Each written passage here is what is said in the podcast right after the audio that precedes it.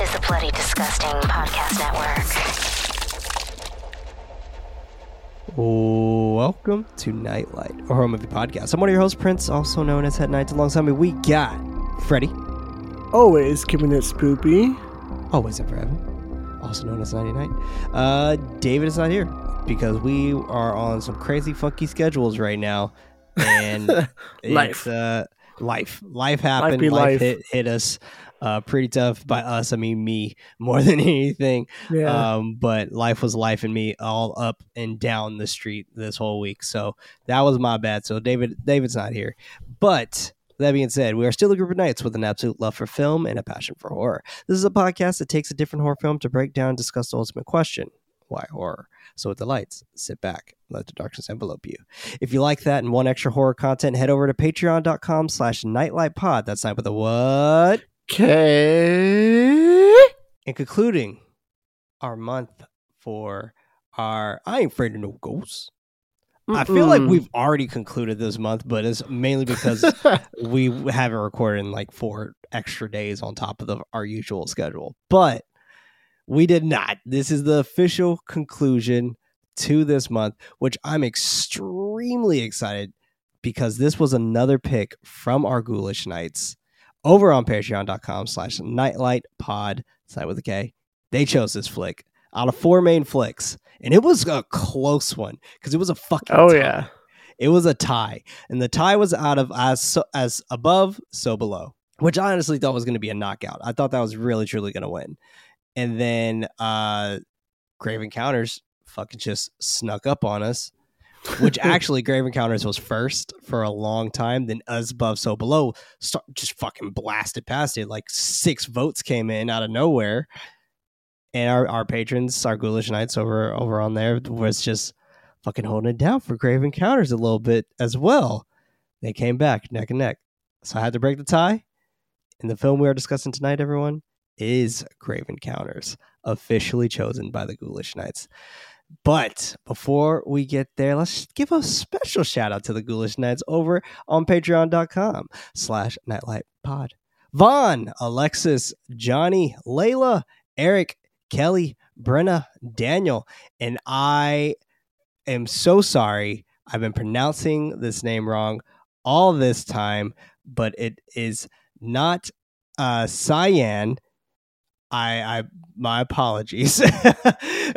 But they- all right, fun story here. She hit me up, and all this time I've been I've been doing it wrong, and I, I was like, oh my god, I'm so sorry. And she was like, no, no, don't worry about it. But like, I just I just remembered like you've been pronouncing my name wrong for like a good almost like a solid six seven months so that was my bad but it's not the name i was pronouncing it it's cheyenne not cheyenne. So my bad cheyenne. Shouts out to you. Special special shouts out to you. I appreciate you for letting me know. And please everybody who if i'm saying your name wrong hit me the fuck up. Let me know because I want to make sure I'm saying your name right.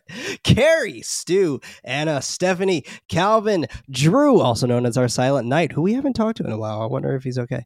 Uh, Andrew, Scary Stuff Podcast, Samantha, Patrick, uh, Willow, Jessica, Jared, Petra, Jasmine, Chantal, Rio, Mark, Jesse, Joe, Kaylee, Rob, and last but 100% not least, Freddy. That's me. That's you. Thank you all so much for keeping the lights on, keeping our producer fed, and allowing us to honestly continue making cool shit. Uh, real quick before we uh, officially start the show, I just want to let everybody know yes, those lantern stickers, anybody at the lantern tier, those lantern stickers are here. My apologies for getting those out so late. They're not out just yet. I didn't send them out just yet. Um, hopefully, by the time you, you hear this episode, they have been sent out. But my apologies on that, everybody. Thank you all for your patience on those. Now, let's talk about some motherfucking Grave Encounters. It was your first time watching this, Freddy, which I'm actually kind of It surprised. was. But Yeah. first and foremost, Freddy, thoughts? I feel like I've always seen the cover of this movie or I've heard it in passing, but I've never really known anything about this movie. And it's funny because our theme is we ain't no afraid no ghosts. I was afraid of these ghosts. I gotta say, th- this movie is actually pretty scary, and I was really, really impressed by this movie. There are some moments where it did take away some of the scares, where it's like, all right, it doesn't work as well, but the scenes that did work worked. And I'm happy to say, like, this was one of the first times in a very, very, very long time where I actually put my hands up to protect myself on a jump scare. And I, Oh, and I looked at my hands up in front of me. I'm like, why? Why did I do that? like, I actually got protective. Like, that's not a thing. This is a movie. It can't hurt me, but it like affected me in the way where it's like, oh, I need to protect myself. That was a really effective jump scare. I was like, that's really cool. And I think I've shared the story. It's like every time I see a scary movie, it doesn't really affect me. But when it scares me, I start to smile like a weirdo and become very happy because, like, damn, you scared me. It's hard to scare me these days.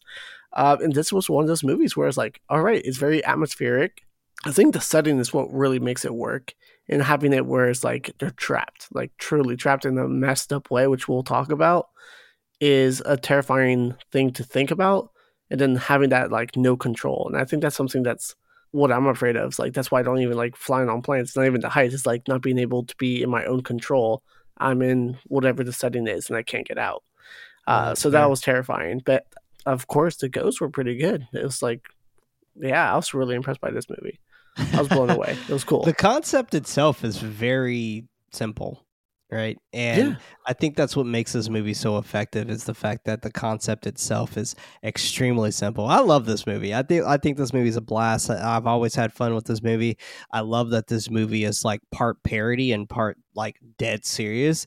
And um i think that's great have, did you have a chance to check out grave encounters 2 I haven't yet, but I feel like I should. you should, yeah, yeah, yeah. I don't think it's as good as this, but they return back, and it's like this. These other people who it- it's really cool. They make it super fucking meta, where it's like, um, they like these people have seen Grave Encounters one, like this movie, and Oh, they cool. go to the asylum to see if they can like have the same experience. I guess. And they do. I'm assuming. They do, and and I think like there's like this plot twist with the guy. I've only seen it like once, but um, I think it's still worth watching to kind of just for the effort of Grave Encounters two, and I they, they definitely have a larger budget, so they include a lot more appearances of ghosts. How this one had maybe about two or three, the the other one has a, a lot more appearances of ghosts. That's cool. Yeah, so if you like the ghosties, definitely watch Grave Encounters too. Uh, but if you're more of a fan of like th- the things that you didn't see, like that's the stuff that scared the shit out of me. Like the things that I didn't see, like that that was that shit was like real scary. But this movie's great. This movie this movie Yeah. is a fantastic pairing with like Hell House LLC, uh, Gonjiam, Haunted Asylum as well Mhm. but I feel like these are awesome pairings with this movie, and I, I feel like this movie just this movie fucking rules. This movie rules. Yeah, it really does. Yeah. It's a really fucking great movie. Let's jump into this shit, man. Let's go ahead and jump in. Grave Encounters, directed by the Vicious Brothers, known as Colin Minihan and Stuart Ortiz, released September 9th, 2011, with a runtime of one hour and 35 minutes and a budget of $120,000. Um, which that kind of surprised me. This movie felt a little really bit larger than that. Oh yeah. uh, but the box office, I didn't know this was released in theaters, of $5.4 million Hell yeah. Good a for it. rating of 67% on Rotten Tomatoes. I don't I don't think that's entirely fair. I think this actually deserves to be in the 70s. I have Yeah. with this movie, but I think this movie deserves to be in the 70s for sure. I This think it deserves to be a little bit higher too. I do agree on that. I couldn't even see like low 80s to be honest. Yeah, yeah. I, like I- I was thinking mid to high 70s, uh, maybe low Yeah. 80. Yeah. We open with the introduction of uh, executive producer Jerry Hartfield, sharing what his production company and their focus on reality TV shows. He explains in his interview that he received a tape for a pilot for a new ghost hunting reality show called Grave Encounters. The showrunner Lance Preston had his group of paranormal investigators, um, which would investigate ghost sightings and hauntings claiming that this was years before there being all these current ghost hunting shows, feeling he was ahead of his time. Quick cut to Lance Preston intro video of the show. and I automatically love that the fact that this is straight up a parody of Ghost Adventures, a fat Oh, oh like sure. ha ha Zach Bagans Ghost Adventures. Like you know, like, like, I feel like this is this was great.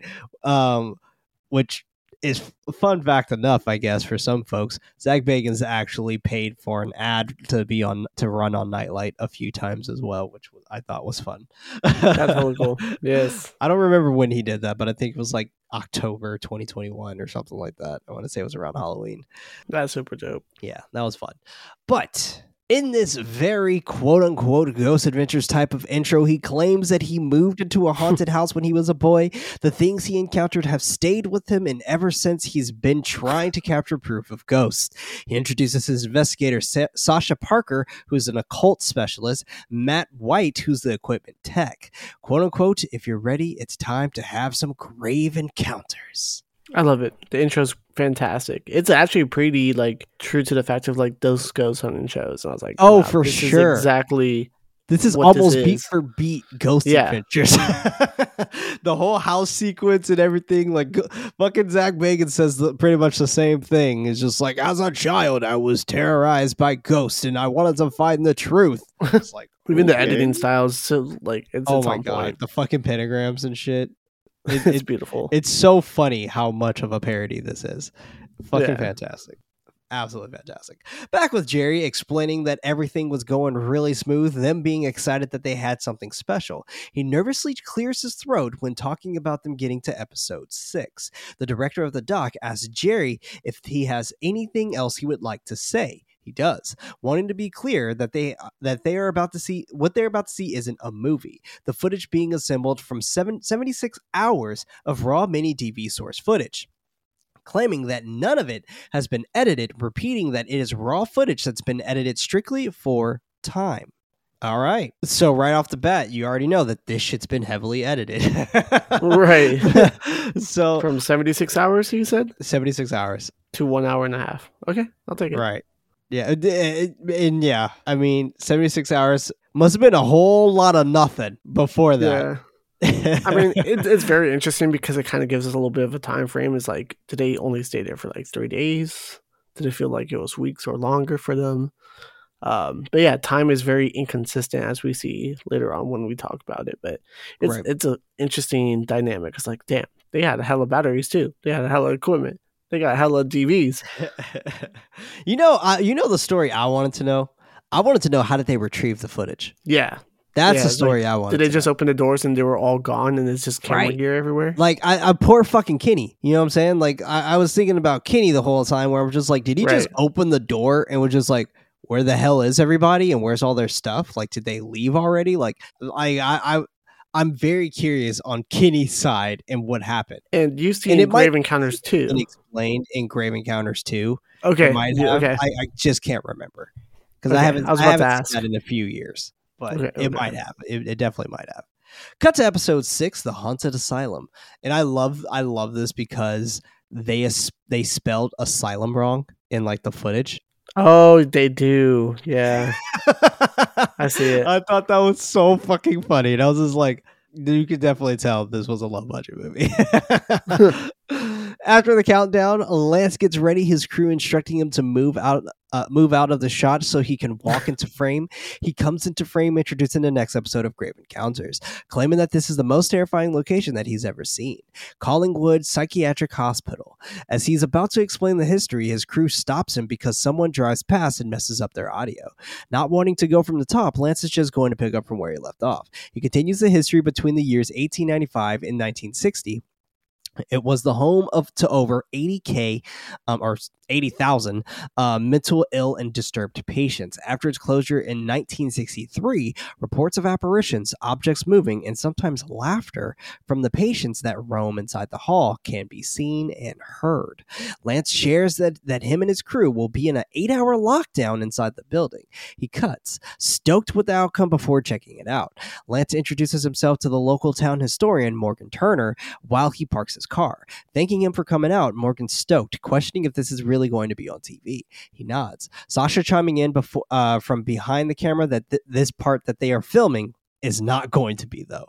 Cut to Lance interviewing Morgan about the history of the hospital. While he's going over the conditions of the psychiatric hospital, archival footage of patients in a room are being filmed. Some screaming in straitjackets, rocking back and forth. Morgan explains that the environment was deplorable, some people having to sleep on the floor with blankets and um, or clothes. Lance asks about Arthur Friedkin. Morgan educates that Friedkin was a Harvard trained neurologist. He, he was the head physician in 1937 to 1948, gain, gaining notoriety, uh, notoriety for experimental brain surgery, even being an advocate of lobotomies. Footage shows him performing one of his 140 brain lobotomies on August 15th, 1948. Six patients broke out of their room and stabbed him in his office, but his death was overshadowed by the death of Babe Ruth. Lance questions if he believes Hmm. in ghosts. Morgan chuckles that he doesn't know, but if he if they do exist, they are definitely in the right place. All right, we got a little bit to unpack here. Yeah, there's a good amount of stuff, and I do like how authentic everything feels. It feels like a very good, genuine conversation. It feels like it's very realistic. It Yeah. doesn't seem like two actors talking, which is great for this type of movie, which is supposed to be found footage. Yeah, Um, I do love that this is our exposition as the audience. Cool. We understand what happened, the history, the lore, everything. So it sets the stage of what we're about to experience later on, which I think is a really smart way of doing it. Which at the same time, it does exactly what those TV shows used to do too. Like, let's get everyone scared, and hopefully we'll experience these things. So- yeah. It, it, it works for this type of movie. I agree. No, I definitely agree. I think I think a lot of a lot of what's going on right now does work. The interviews are really really great. Um, and this is I've always personally for like those ghost adventure shows or ghost hunting shows or whatever. I've always liked the interviews more than the actual investigation because I love hearing about the history of that stuff, and I think that stuff is super fascinating. Um, so I I found this to be really really cool. I wonder if this Arthur Friedkin was supposed to be like a homage to The Exorcist, William Friedkin. Hmm. Um, I can see But- that. yeah, I mean, it makes sense to me, but especially since like William Friedkin was super heavily on the whole psychiatric portion and the uh, scientific portion of The Exorcist. So this this reminded me of that as well. So Yeah. I wonder if that does have like a little bit of homage to that as well. But this is really interesting though. I really found this super fascinating. I could have listened to this guy make shit up all day long.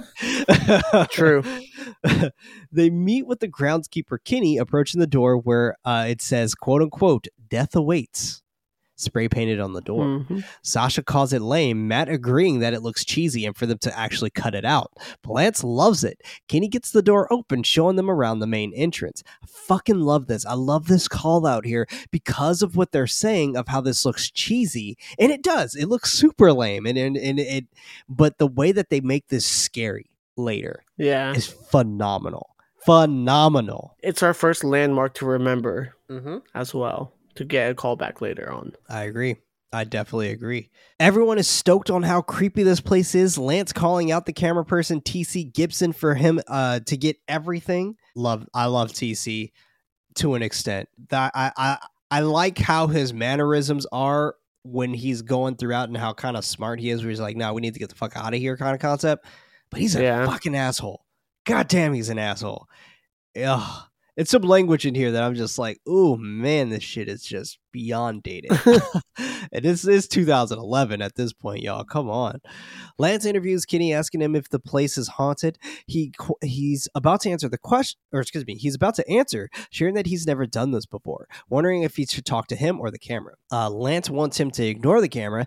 Kenny it continues that he's seen some weird things, especially at night, getting the sense that he's not alone.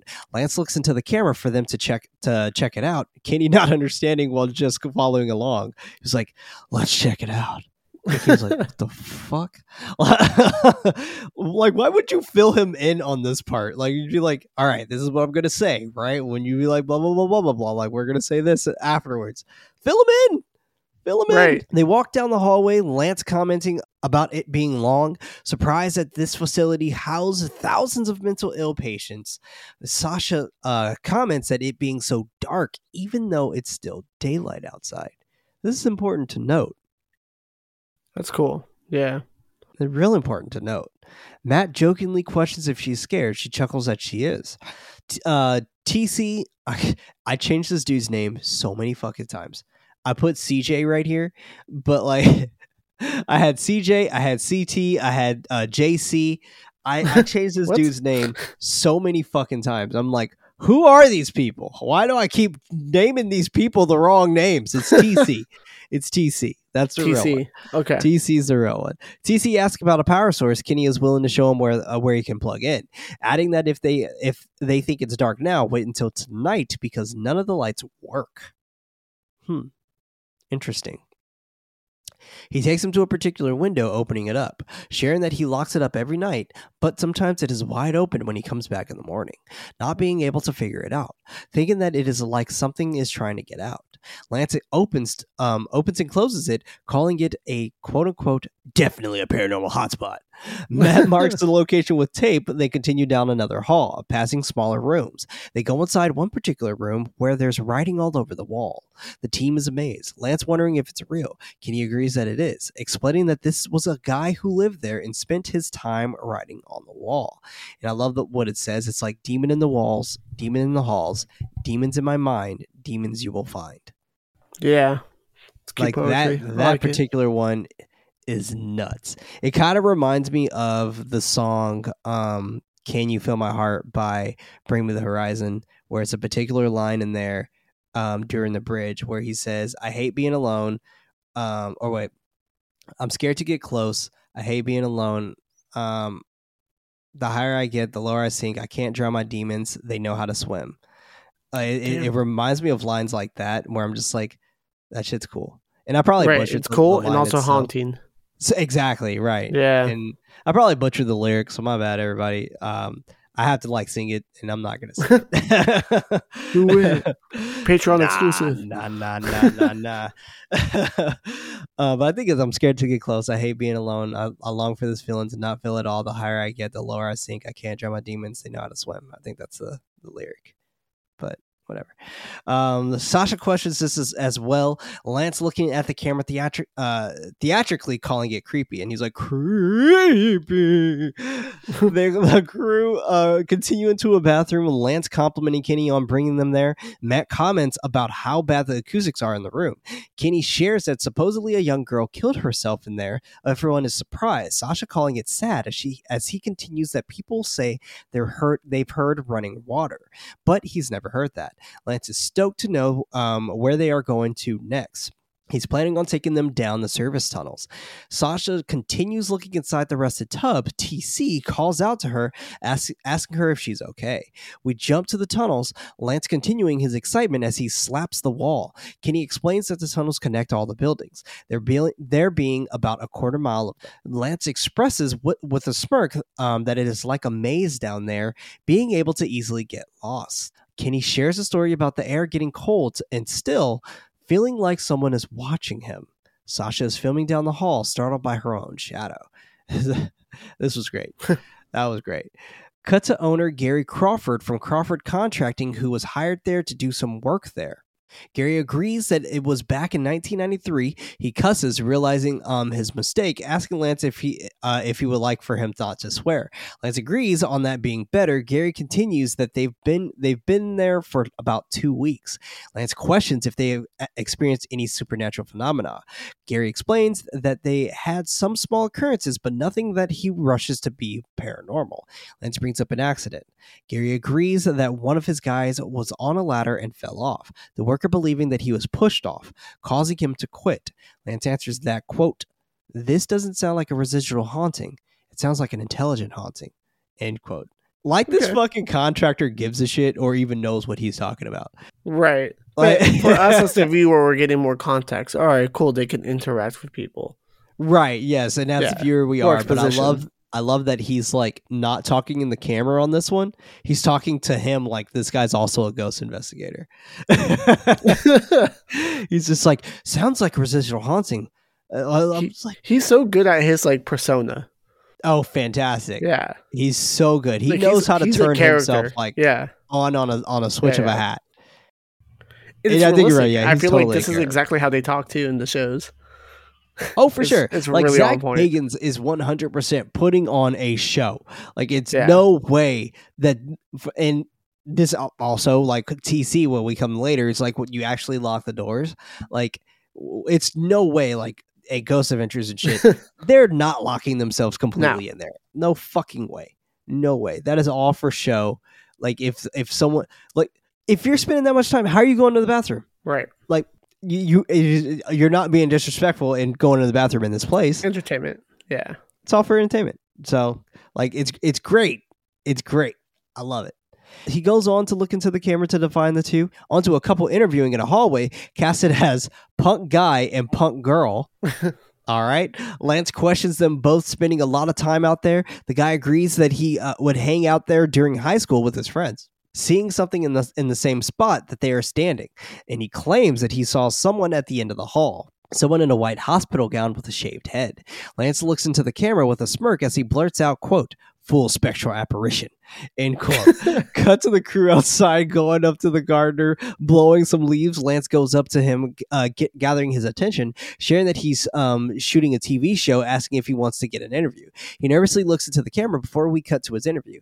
He introduces, he introduces Javier Ortega, asking if he's noticed anything strange around the building. Javier claims that he d- he hasn't seen anything, asking him what he means. Lance clarifies if he uh, saw any ghosts or anything. Javier reveals that he's just started working there. Lance tells TC to cut to cut as he asks for Javier to make something up and pretend he saw something. Javier isn't interested.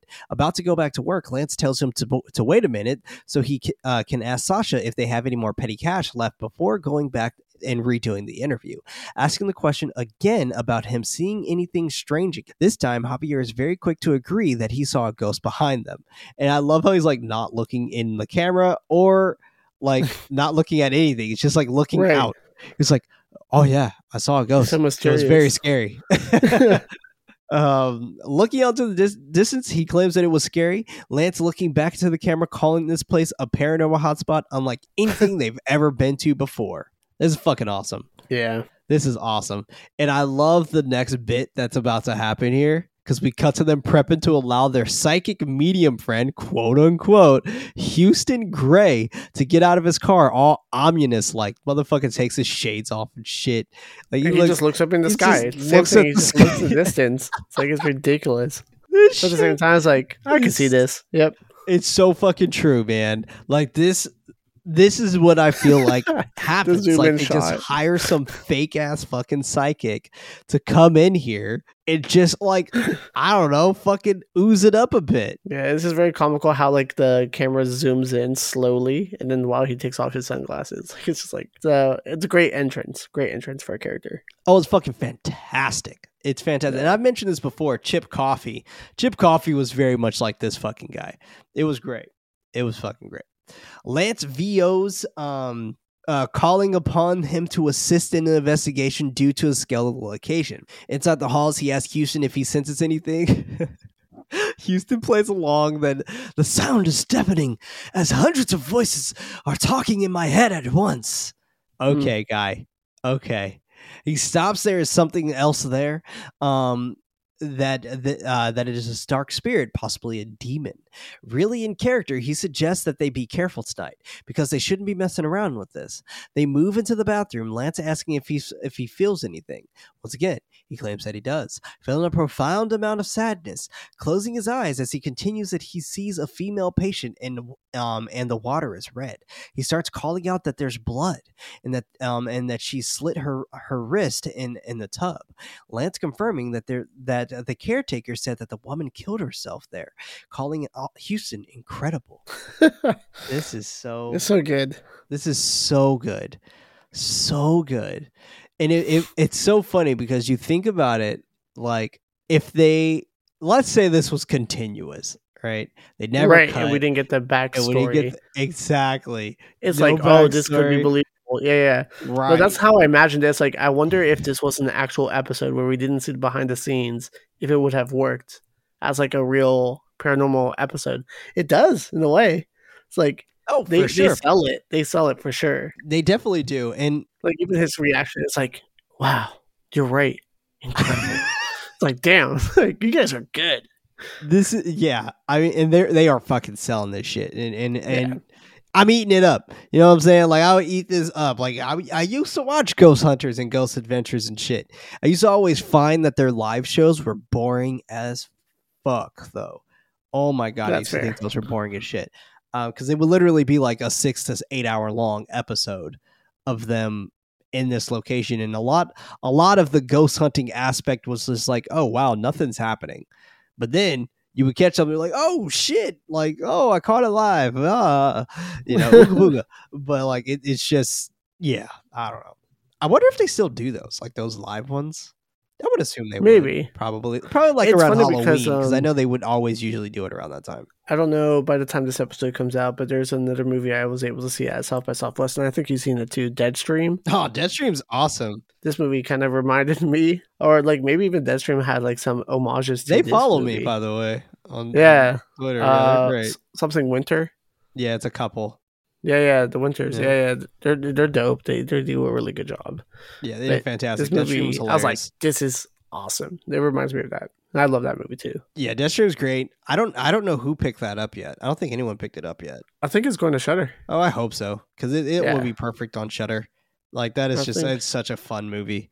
Yeah. Oh my gosh, I can't wait for everybody else to check that one out. Uh, Houston dramatically claims that her spirit is still with them. Lance cuts. The group all burst out into laughter as they celebrate his performance. The crew um, are all taking a break outside the building. Sasha um, asking Lance if he feels how he feels about episode six. He answers that he's feeling good. Excuse me, happy about the location. She wonders if they'll actually see ghosts this time. He sarcastically responds that they will see hundreds of them. She tells him that uh, to sound less skeptical, he believes that it would be nice, but if they don't, it doesn't matter because they are looking to gather good scares. He calls TC um, to get a time lapse shot. TC drops Matt as they play football, calling him a bitch before he runs over to them. He's like, bitch. he straight up does like drop him too. I was like, damn, Yeah. like, y'all were just playing catch? Like fuck. The time um time lapse tonight the sound fading along the screen. We fade to matt cleaning the lens on the ca- on uh camera 4 placed on the second floor in the east hallway. He packs up and heads to the next static camera, setting this one up inside the patient room on the third floor. Next, the ba- the bathroom also on the third floor, then the fourth floor in the window room, and lastly the sublevel tunnels. Lance is back on screen, checking in with Matt to point out where he's uh, set up the static over the static cameras. Matt explains how the cameras recordings work. Lance wanting him to go over how the equipment works. Matt shows them an EMF meter, quickly defining how it works. He continues that uh, the infrared uh, thermometer, claiming that claiming that it is the idea um, uh, it is the same idea as an EMF, but focuses on drops in temperature. Since ghosts are believed to have cold spots, next up, he, he pulls out an analog audio record, recorder that's used to capture EVPs, electric voice phenomenon, for uh, those who don't know what that is. It being able to pick up sounds the, that the human ear cannot detect. He pulls out a wild looking machine called the Geiger counter, which I have no idea what that is. I, I didn't look it up, but now I'm really curious what that is. The Geiger counter. Duh. Yeah. It's the thing that does counts- things with ghosts. Geigers. Like, duh. All right. So the Geiger counter, and I I know this. I I if I remember correctly, I don't think this has to do with much with like actual like ghost. Uh, Like I don't think it's actual ghost equipment. But let's see. Let me look it up here. If only we had Google. All right. A Geiger counter is an electronic instrument used for detecting and measuring ion, um, ionizing radiation. There you go. It's for radiation. Um, it is widely used in applications such as radiation, domestic, whatever that says, uh, ra- radiolo- radiological protection, experimental physics, and nuclear industries. And Cool. ghost hunting. Do ghosts uh, give off radiation? They radiate scares Do you can in my dreams. can you get radiation poisoning from ghosts? Is that a thing? Maybe I don't know. Yeah. turning it on and it just making humming noises. Um, and I love how he explains literally every other machine except for the Geiger counter. Like Fair enough. he doesn't yeah. explain that at all. He's like, and this is a Geiger counter. Like everyone should know this. Come on. Him being confident that they will catch something if anything is going on in there. Cut to Lance and- with Kenny prepping up to uh, get locked inside um, the building until 6 a.m. They are locked inside the building, everyone all messing around except for Lance, who's on the phone with Kenny. Matt is like super immature too. He's like humping him and shit. TC uh, tries leaving out of the building, but the doors are actually locked. He asks if he locked the doors, Lance claiming that is great for the show. TC questions what if he needs to get something out of the van. if that Yeah, was me, fair. I'm like, call him back right now and fucking unlock these doors. Yeah. Call him back right. Do you now. think it's too late already? No, No, I don't Okay, think so. Fair enough. yeah, I don't think shit was going on until until they really started like antagonizing, and I feel like when Matt started kind of like leaving, like when he had to leave by himself and shit. But like, Okay. or no, not Matt, TC, because I feel like the first official thing happened with TC, right? Didn't the first yeah, like, yeah. thing That was the first main thing that happens. Yeah. So it was when they were officially alone is when I feel like that's when it started like really going down. Hmm. I don't think anything was going on right right at this point in time. Though. Quick cut to the whole crew standing in in the middle, um, staring into the camera, looking all hardcore, looking like they're about to fucking drop a emo album. Lance, Yeah, I was about to say they look like a good Charlotte album. yeah, a little bit, definitely a little bit. Little simple plan right here. Yeah. Lance voicing that this is the uh, real deal and by far the biggest location that they've ever investigated. Also, the most dangerous, putting emphasis on the fact that the facility was built like a prison, all the windows being barred, them not being able to get out uh, um, until Kenny comes back in the, uh, in the morning. He continues that they will be working in pitch darkness, capturing everything on three night vision cameras and, uh, and static cams. Quote, if you're ready, it's time to have some ghosts and some grave uh, encounters. End quote. It's fucking great. Mhm. This is great.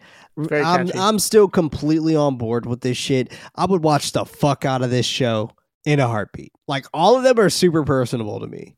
Sure. Yeah. Yeah. A little bit. You don't think so?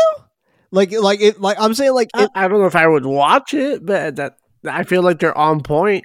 I would watch the fuck out of this just to see how goofy they are. That's. Like Yeah. I will watch this, like Houston especially. I would need him in every episode because that dude is so fucking ridiculous. yeah, they all have personality. Oh, sure. That's for sure. They begin their, their investigation. Houston being the one in uh, to direct the group because he senses something being cold. Lance sharing that this is where the apparition with the shaved head um, was seen at the end of the hall. He calls for Sasha to perform an EVP. She begins asking multiple questions, immediately playing it back. No responses. Lance calls out that the, uh, that the spirits have nothing to fear from uh, uh, for them, and to show them show itself um, if it is there. Houston claims it is drawing them a certain direction. The crew are in a, are in the window room. Sasha doing another EVP session, asking for it to open the window. They point their camera at their cameras at the window, but nothing happens. Lance pulls out, out a still camera to try and capture anomalies. He starts um, taking stills of the of, of his crew, needing to wait for the images to be developed, not knowing until later if there's a ghost behind him.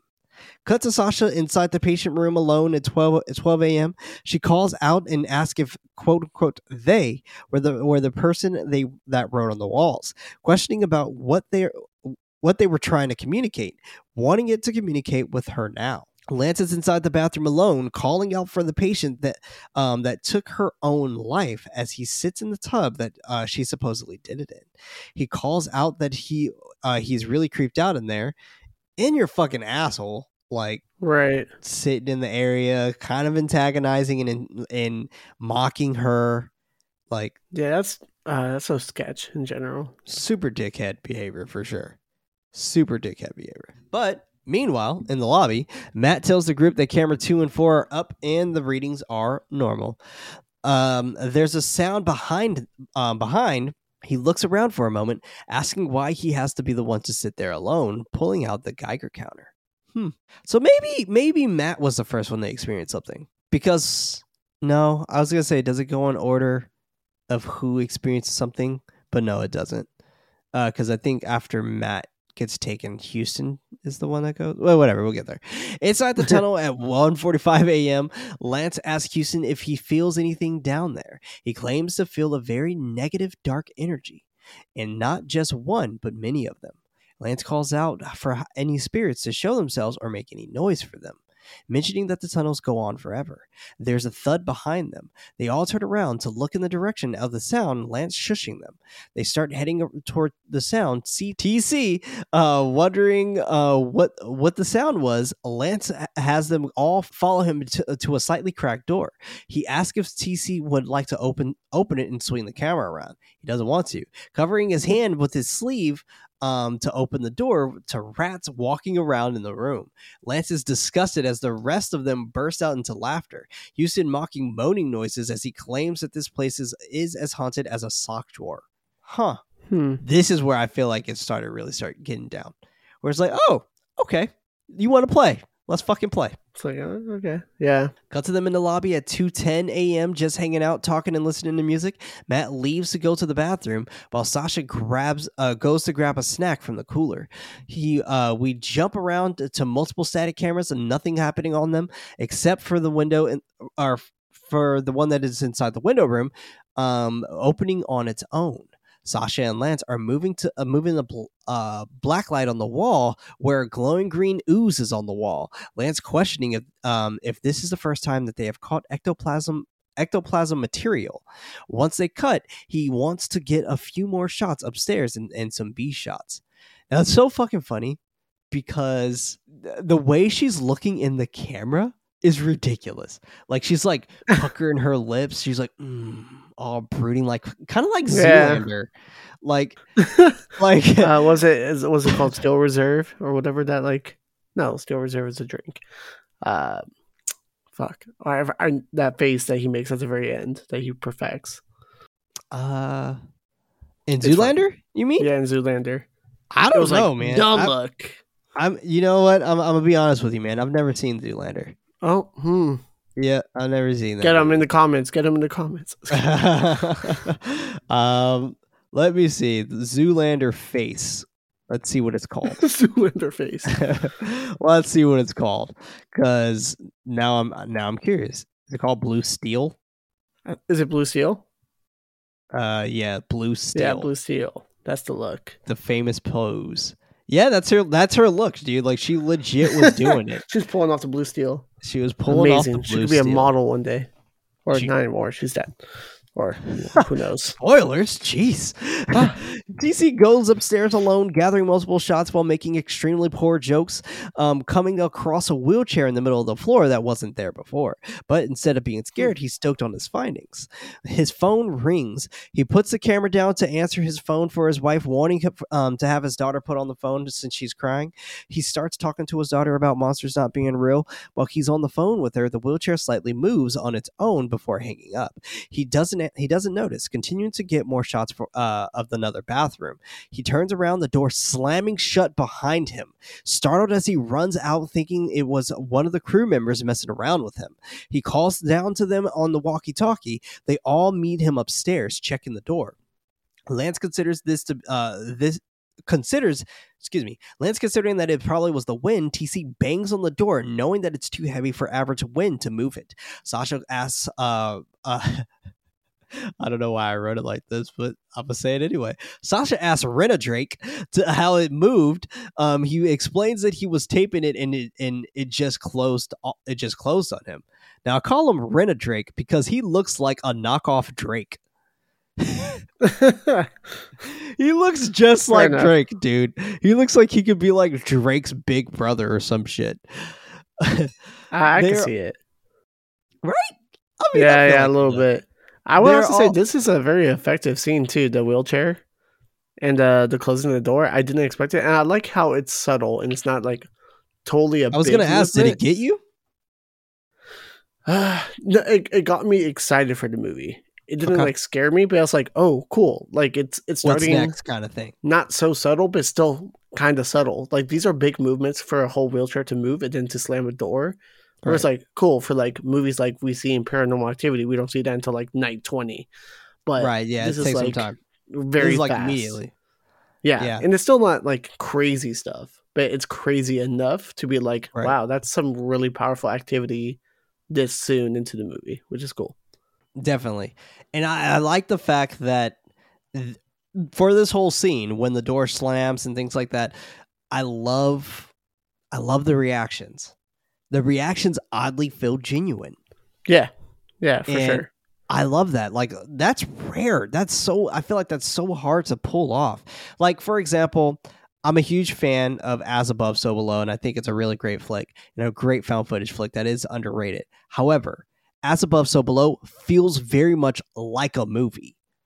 Like Yeah, yeah, there's certain moments in this where where I can 100% um like suspend my disbelief here because of the fact that they, their reaction feels so genuine when everyone else in as above so below they feel like actors acting in a movie yeah. They make poor decisions, and this where they're like, when they see something, they're like, "Yeah, no, fuck that. Like, I'm out of here." yeah Like, they're actually panicked. They're not like investigating more. not right away like i feel like lance is is like super fucking stoked He was. I feel like he was like, "Damn, I, I feel like later he was because like later I feel like he finally agreed with everybody. It was like, okay, let's get the fuck out of here. Let's wait for Right. Kenny inside of That's this fair, that's inside of the uh, lobby or whatever.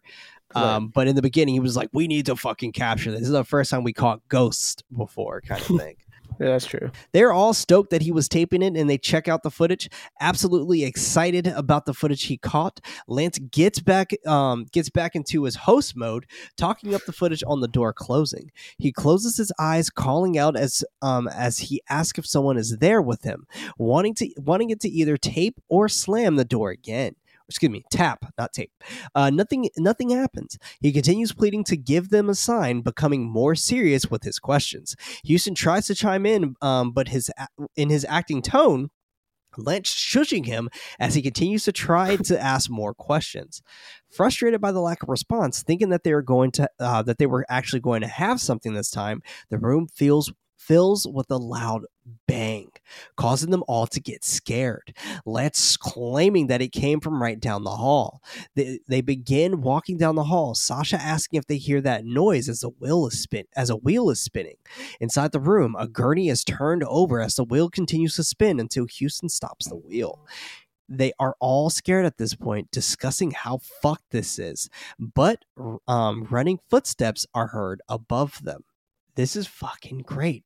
Now this is consecutive, and it's Yeah, it's yeah, just like beat for beat for beat for beat for beat, and it's really really really good. And it's very intense. It is like, Yeah. and it was loud. I I, I played this one with headphones on, and holy shit, the sound design in this is just really really good. Yeah. Sometimes I love having surround sound at my house, and sometimes I don't. this movie makes it very admi- uh, atmospheric for sure. Definitely does. Definitely does. I want to upgrade my system so bad. Like Yeah. I really want to upgrade my system and get surround sound stuff, but like at the same time, I also do have a toddler that goes to sleep way That's earlier. true. Yeah. So I'm just like, maybe it's not now's not the time yet. Headphones are good too. Yeah, it's not terrible. Headphones work, you know, it is what it is. Oh, they work. They work. Lance calls out to Matt, asking if there's anyone above them. He tells them that there's no one, asking what's going on. Houston claims that there's someone fucking with them since they know that they're filming there. They go upstairs. TC wondering why they are even going up there. Lance bluntly answers the reason being there, um, where the sound came from. He calls out through the hallway to see if anyone is there. Houston chiming in uh, with uh, with threats if anyone is messing around with them while they have a permit. TC instructs him to lower his voice. Sasha shushing them both, questioning if this is something real. Everyone is silent. She pulls out a recorder to perform an EVP, asking multiple questions. Lance wanting her to immediately play it back. She rewinds it. The questions playing over over on the recorder. They start hearing a staticky noise. You know what I've always wondered?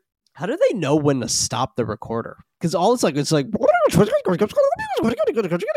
like how do you know when to stop the recorder? I mean, they professionals. They know. It's like, all right, I recorded for about 30 seconds. I have to rewind it for about 25 seconds. I mean, I I feel like know. that they have to count it backwards, right? Yeah. I mean, that makes sense though. I mean, I feel like you're not wrong because I'm just like, ah, I would always like, not get it right. Right. It were me.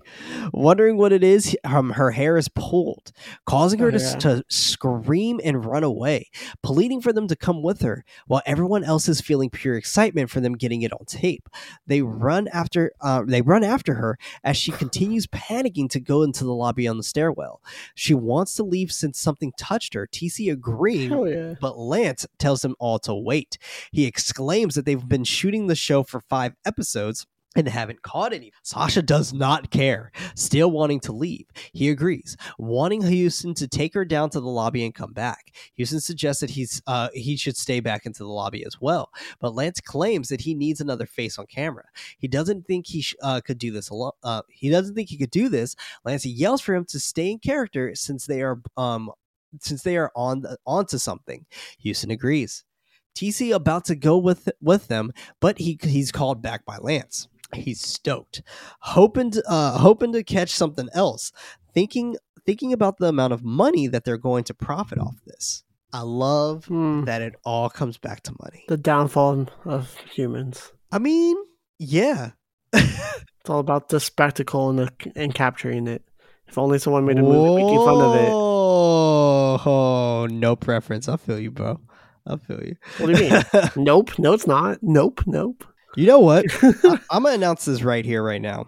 You know, a lot of a lot of people have been asking if we ever record a film that comes out the same year. We've done it once, and it was Daniel Isn't Real. Daniel Isn't Real was the first movie we recorded that came out in the same year, and we recorded it in the same time span. Um, however, that was not a I theatrical release. Now, this Nope is a theatrical release, so I'm gonna announce it right here, right now in the middle of this show, we are 100% going to be covering Nope this year on the show. And it's going to have its yeah. own special slot. It's going to be a very special episode. It's not going to have anything to do with the thematic of the month. It's just going to be an episode strictly about Nope. And we will be 100% covering that film on this show. And it may be a little bit unorthodox, but fuck it. We're doing it. We're chaotic this time of year. That that we are. I love it. That we are. When are we going to do this? I don't know when, but it is going to happen for an absolute fact. Is it An not going to happen? Nope. It is going to happen. Nope. It is going to happen. but anyway, back to our regular schedule programming. Cut to Lance speak, uh, speaking into the camera about what just happened, sharing that they are going to try to make contact. Houston is standing there, stone face. Lance nudging him to get back into character. He calls out to the spirit to manifest itself, Lance adding for it to give them a sign, instructing them to either make a noise or manipulate his hair. Nothing is happening. Houston believing that um, that it j- just had its fun and and left. Lance is determined, calling out for to do something while antagonizing the spirits. He's frustrated, going to grab the still camera. Houston jumps back into character that he's um sensing sensing it is toying with them. Lance tells him to give it a rest. TC asks uh, if they can go home now. He begins taking pictures. Orb-like spots are in the area. In um, in one, a ghastly mass in another. He asks TC for the time, it being 4 4:40 a.m. Wanting to go home, Lance takes a picture of TC. An image of an apparition is pressed against the window behind him. Holy shit! I think Yeah, it's these cool. were my favorite. It, it's interesting because we know the characters never see these images. Only us, the viewer, see it because they haven't been developed at the time. So it's cool to understand that they're very calm and collected, knowing, or us knowing, there's stuff around them. That there's everything around them. Yeah, which is It's like dope. every fucking ghost is around them Yeah. right now. For real, like every picture had something in it, which is cool. It's like you are literally surrounded, but you feel calm and collected because you can't see it, Right. but we can. Yeah, it's amazing. that's awesome. Lance agrees that they have enough footage and for them to just pack up everything and wait for Kenny. The trio are looking for the right way to head back to the lobby. They turn a certain corner next to a bunch of bars. TC not wanting to go through through there, but Lance claims that this is the right direction. They turn down a dead end, forced to turn around. He wants TC to record them walking around the hallway. TC doesn't understand why since they're lost, but Lance claims that they aren't. Knowing that they came this way, he calls out to Matt on the walkie talkie for some help. He isn't answering. TC and Houston start walking down the hallway, but he doesn't want to. He doesn't want to go that way. He wants to go to the other direction. TC t- uh, yells that direction. Um, that that that that direction they're going is toward north. Lance argues if they stay in one direction, they will get they will get there. Now, Hmm. the amount of times that I've seen this movie, I've never noticed that there's actually something walking behind him in this shot. It walks across. I never fucking noticed it until this viewing. I've seen this movie like at least six times. I'm trying to look at it right now, but I don't see it. I, I want to say it's Lance. When when it's on Lance, he's talking and the camera is slightly pointed downward. It's something that walks right behind him. It is Hmm. so fucking eerie. Is it when he's sitting down? No, it. No, he's standing. TC. It's not TC, it's Lance. Yeah. So Lance uh, TC's recording Lance, and Lance argues if they stay in one direction, they will get there. It's right on that line, and there's something that just walks right behind him. I think I'm missing it, but I believe you. That's dope. That's cool. Yeah, I feel like I want. God, I want to fucking show you so bad, but I, I don't know how. That's okay. Uh, Houston knows that inside a particular room is where the bathroom is. Lance shouts to TC that they've been this way. He tells them that he's not trying to fight th- fight with them, just wanting to wanting them to explain when when they saw the tub, knowing that this is not the same tub. He sits down on the floor. Lance trying to get him to continue searching for the way back to uh, to base. TC asks if Kenny is uh, coming at six. Lance argues that he isn't waiting for him. Meanwhile, Matt and Sasha are waiting back at the lobby now being 4:51 a.m. Eventually they make it back. Matt asking uh, where they were and why they why they didn't answer the walkie. Uh, they explain that they got lost. TC asking if there if there's something wrong with his walkie-talkie. TC kind of looked mad at this point too. oh yeah, I would be too. I'm like, I just want to leave. He was just like, "Is something wrong with your walkie-talkie?" Yeah, I mean, I can't blame him though. You abandon us? Cannot blame him. Yeah. He rebuttals that there isn't, reiterating that uh, he was calling them. Lance questions if he heard him on the radio. He claims that he didn't. TC tries for the door, it's still being locked, arguing on this being the same reason why you don't lock the door. That's fair. Fair. Good call. Matt is looking back at footage. Houston wondering which uh, which one he saw. He exclaims on seeing the hair, calling it fucked. He gets up. he gets up off the ground, wanting to put put it on the computer, but Lance rebuttals that they don't have time for that, wanting him to grab all the static cams so they can get going, instructing them all to get up so they can pack everything up. Matt rightfully wants someone to uh, to come with him to help him. Lance apologizes that he needs everyone down there with him. Why? Why do you need everyone there? Right. Like Houston didn't come with shit. Send Houston with Matt. That's true. Yeah. Movie for movie's sake. I mean, fair. But I also feel like I feel like this is the moment that I don't like the most is Matt disappearing. Like I wasn't really a fan of this moment. Mainly because of how they treated it later on. Because a lot of them were like super nonchalant. Or not nonchalant. I would say a lot of them just gave up on the fact that Did Matt feel like they Yeah, cared? like they just gave up on yeah, him. yeah.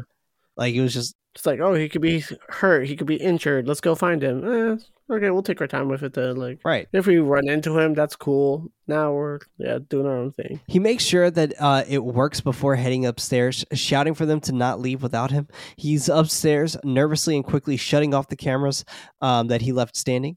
Inside the window room, noticing that the window is in fact wide open. He closes it, calling down to Lance, but no answer. Telling them to, uh, telling him that he got something up there, but they still don't seem to answer him. A loud bang from the room next door. He goes over to see if anyone is messing around with him. The camera static statics a bit.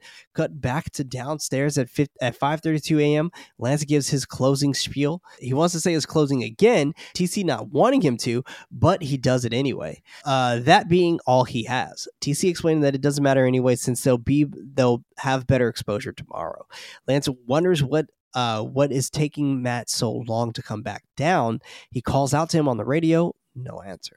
Sasha reminds him that the radio wasn't working before. Even though she doesn't want to, she suggests that they have to go back into the halls and search for him. Well, fuck. Okay, fair enough. I mean, very fair. As they should.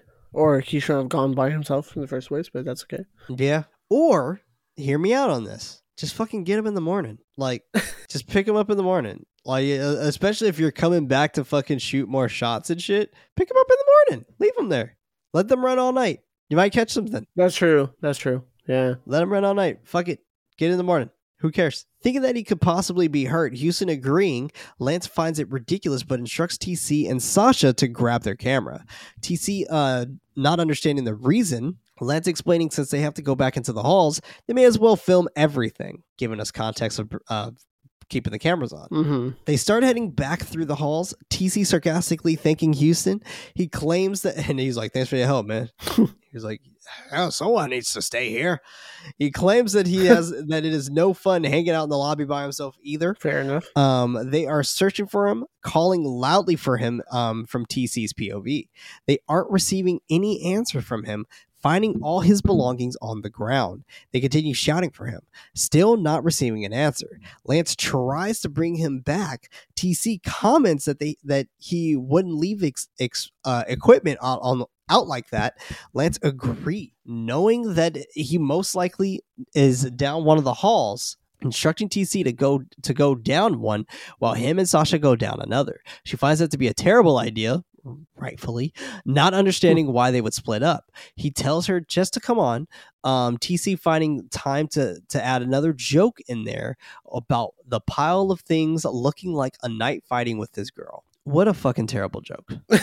this dude is the worst at making jokes. Yeah, not the best. And like the timing is so shitty. It's like I would be more worried about him now, to be honest. Like saying all that. Fair. Very fair. Cut to him down the hall, looking through one of the bathrooms, yelling back to, um, to the others to look for cigarette butts. Thinking that he's he's fucking around, he continues walking around the halls, calling out to him. He goes up Mm. to a set of stairs, yelling for Matt to stop messing around. He hears something down down the stairs, looking in that direction, just to be pushed down the stairs by something. Well, fuck. Trying to catch his breath while screaming for Lance and Sasha, they run back back to him, trying to help him as he instructs them as he's in pain to not touch him in a certain area.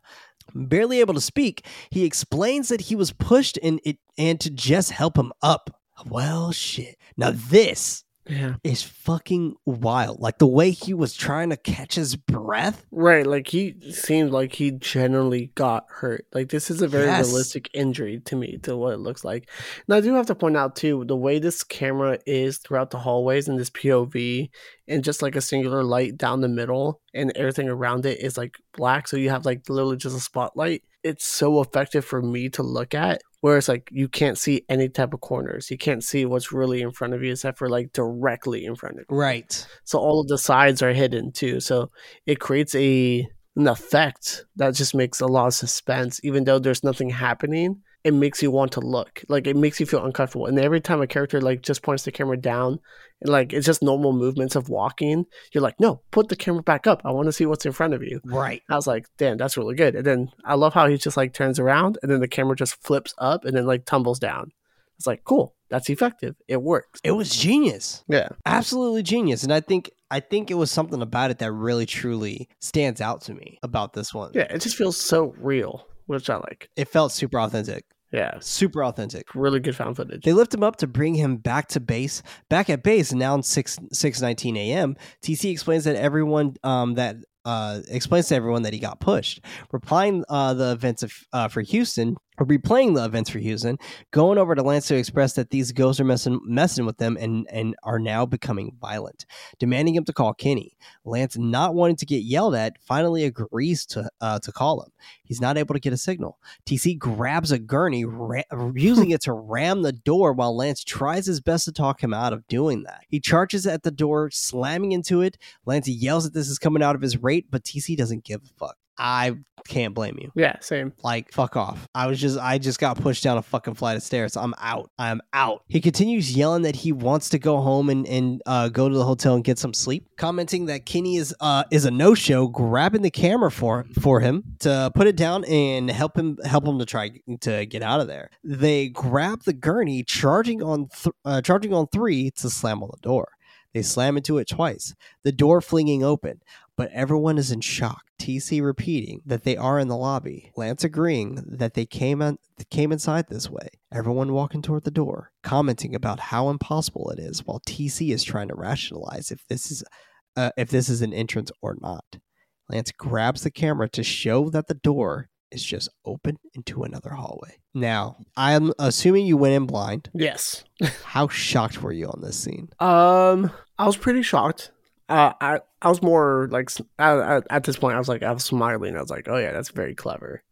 Because then we go back to our landmark. It's like, no, that is for sure that place you came through. And then I was like, oh, I it, it's something that I did not expect. It was a nice surprise for myself, where I'm just like, oh, it's one of these movies. It's really gonna play with their mind, and now they can't really escape because now they're like trapped in this weird underworld type of thing, or like in a different dimension or something like that. But yeah, it was a very interesting concept to get realized at this point, like halfway through the movie. It's like, oh, it's one of those. I'm in. Hell yeah. Fuck. Yeah, it's cool. Thinking that they've, uh, I mean, I remember the first time I saw this because when I first saw this, I did go on blind as well. Yeah. And I think I saw this with my wife, Kathleen. And when this scene happened, I fucking lost it. I lost it. I thought this was great. Yeah, it's, like, it's really I, cool. I thought it was so clever and a really great way to invoke fear in by creating a labyrinth. yeah, Like I feel like a lot of their money went to this. right. Like stage design or something. Right. Yeah, it, it's it's really clever and it's very effective. And it kind of reminded me of that new Blair Witch, like the remake, where they were kind of like stuck in a little time loop thing. Uh, Oh man. like we've seen movies do this before, but not as like clean as this. I would say. Uh, this just felt like it like it was smooth. It it didn't. Not as surprising as this. Yeah, Because this was surprising. it was cool. This was really surprising. Like I'm thinking like obviously there's a lot more movie left, right? Um, but I'm thinking like, okay, maybe they're gonna like get out and try to go back in for Matt. Because Matt's still missing. And no one gives a shit. Everyone's just trying to fucking leave now. Thinking that they've must have uh, gotten turned around, but Houston is holding the chain links that uh, lock themselves inside. Sasha closes the door, calling for Lance, showing that the graffiti, quote unquote, death awaits, is still there. Hmm. Well, goddamn, showcasing that these are in fact the same entrance doors as earlier. The crew is forced to move down another hallway, coming across another door that says uh, "exit" on top. TC tries opening it, kicking it, uh, kicking it, but it won't budge. Lance assists him. They get it. They get it open just to reveal another set of corridors. Hmm. Fuck, dude, It's so smart. this is genius. Like legit genius. It it creates a sense of hopelessness. It really, truly does. It truly does. And I love the ending of this movie. Well, to an extent, we'll get there. Houston tries rationalizing that uh, th- what could possibly be happening, but TC has had enough, telling him to just shut the fuck up. They make it to a cage window. TC pushes everyone out of the way to start shouldering it. Not sure uh, what. I honestly wasn't sure what that was supposed to like actually do. Him, Desperate. sh- Yeah. yeah, like just pure desperation at this point. Yeah. Instead, he hurts himself, admitting that they're trapped inside. Lance tries to continue um, thinking of a solution by finding a tool that will hopefully try to pry the bars off. To, uh, TC admits that uh, that he had tools in his belt, throwing it in Lance's face. That oh yeah, they're inside the van. Get fucking wrecked, kid. You know what I'm saying? Yeah. Like Lance, Lance felt so dumb in that moment. It's, it's just the unraveling of the group at this point, which is kind of cool too. Yeah, they're all against each other at this point. Yeah. it's kind of nice. Not gonna lie, it's kind of nice. It, it also feels pretty refreshing. Yeah. And authentic. It has like everyone's feared like for their lives and stuff like that. So they have to like survive. Now they have to like, oh, yeah, like you ruined this. Or it's, it's the blame game in the way too as well. It's like this is all That's your true. fault. And it's true. It is all his fault. Very true. Lance agrees that the windows upstairs don't have bars on them, but Houston rebuttals that it, it is an 80 foot drop. Lance checks the checks the time with Sasha. She reveals that it is now 8:34 a.m. Everyone groans and argues about being stuck there. Houston upset about his possible audition being compromised for next day. TC crossing the line with a whole bunch of homophobic slurs at this point. Lance stops them from fighting, revealing that he checked the sunrise times yesterday. It's supposed it's supposing to be bright by 7:45, but it's still night out. Hmm. Well, shit. The crew walked to another window, complaining about the, about this not making any sense, screaming outside of the windows for someone to help them. The desperation's fucking real. Yeah. No, that's terrifying. If I was in that situation, real. I'd be so scared. I don't know what I would do. It's, it's I genuinely don't like, know you- what I would do. Yeah, yeah, that's the genuine fear right there. It's like not knowing like the impossible. It's like it's supposed to be daylight and it's not. Right. You can't stop that. Yeah, like that's crazy. At that point, I think I would test my luck to jump out that fucking window. you just like jump off. You just like land in a room. Oh fuck, That would be kind of cool. that would have been pretty neat. Yeah. That budget would have been stupid fat though. Houston tries to rationalize what's possibly going on due to the to uh, to the fact that this is an old building, some sort of electrical anomaly that moved their clocks faster to where it is in 8:30. TC once again with the slurs tells them to come up with something more rational. Houston makes a good point that there's nothing rational that's going on there. That being just as rational as anything else. I mean, what a fucking great point. I mean, that's true. Yeah. Yeah. Cuts to them asleep um, back in the lobby, except for Lance. He sits down, pointing the camera at himself for a Blair Witch inspired monologue. He explains that he checked his cell phone and the time is saying that it is 1.12 p.m., no, showing, the cam- uh, showing it to the camera. He doesn't believe that, uh, that to be right, revealing that everyone is very tired and that they are t- all taking a nap. is this the part? I don't think this is the part that we're going to get to yet but them wanting wanting for waiting for Kenny to just show up, not knowing when he will meet them. Wonder what happened to Kenny, or I wonder what he what he saw. Yeah, that's true. Do you think it was just it was just empty? Um. I feel like it was just empty. It had to have been. Yeah, probably. I don't know. We'll never know unless it's in the second one. Which I think it is. I think I, might have to watch it after this. explained. No, I have to go to bed. But yes, I'm about to say. I, I will Wow. watch it eventually this week. Fair. While they're all napping, their floodlights uh, tip tips over and bursts, causing them to get startled awake. TC finding this the best time for a quote, Houston, we have a problem joke. He's like, Houston, what's your problem? My problem is you making that corny ass joke, TC. That's my fucking problem. That joke was corny as shit. they turn on their flashlights, finding finding that the floodlight is broken. Lance grabs the camera, speaking speaking into it um, that someone put something pushed over the, their lights, and all of all of and all they have left are their flashlights and camera lights. Checking checking the time, and it is now 8 p.m. And uh, them sleeping for seven hours. He continues that TC went to get a sandwich from the cooler. Their food now rotten and covered in maggots. TC demands him to close the cooler because it stinks. Lance, uh, Lance comments that all the food is like is like that, but they have lots of bottled water, hoping that will keep them that will keep them hold them over. I should say. Right. Cut to them sitting around, Lance suggesting that they go down through the tunnels, reminding them what, uh, what Kenny said about it connecting to all the surrounding buildings. TC comments that he's not going down in those tunnels, knowing if their lights go out, they're fucked. Fair. Fair point. Very fair. Cannot blame him for not wanting to go inside them tunnels. But at the same time, it also depends how desperate I am to get the fuck out of there. That's also true. He reminds Lance about the time lapse video he did, remembering that he saw a fire escape, thinking if they can uh, find roof access, they can climb down the escape, asking the verdict uh, on what to do. Houston cuts cuts him off uh, that he doesn't care what they do. He just uh, he just wants to get out. Fair. Lance agrees, telling them to pack up all their gear so they can get the fuck out of there. Uh, they were so fucking close.